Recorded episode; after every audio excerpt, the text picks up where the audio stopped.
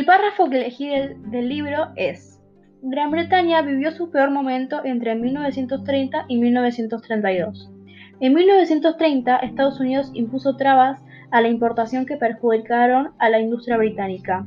El consumo inglés eh, se contrajo y los productos se encarecieron, lo cual generó 3 millones de desocupados. El primer ministro laborista Ramsay MacDonald intentó frenar la situación e inició un millonario programa de, pensiones por desempleo. El Estado convertía el oro en libras para cubrir gastos y compensar los bajos ingresos fiscales. Las reservas comenzaron a bajar de manera alarmante, ya que además se pagaban las deudas con Estados Unidos.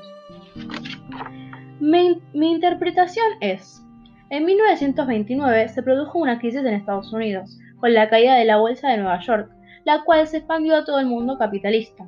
Los países europeos, como Gran Bretaña, se vieron perjudicados cuando los bancos de Estados Unidos perdieron el pago de los préstamos que habían dado.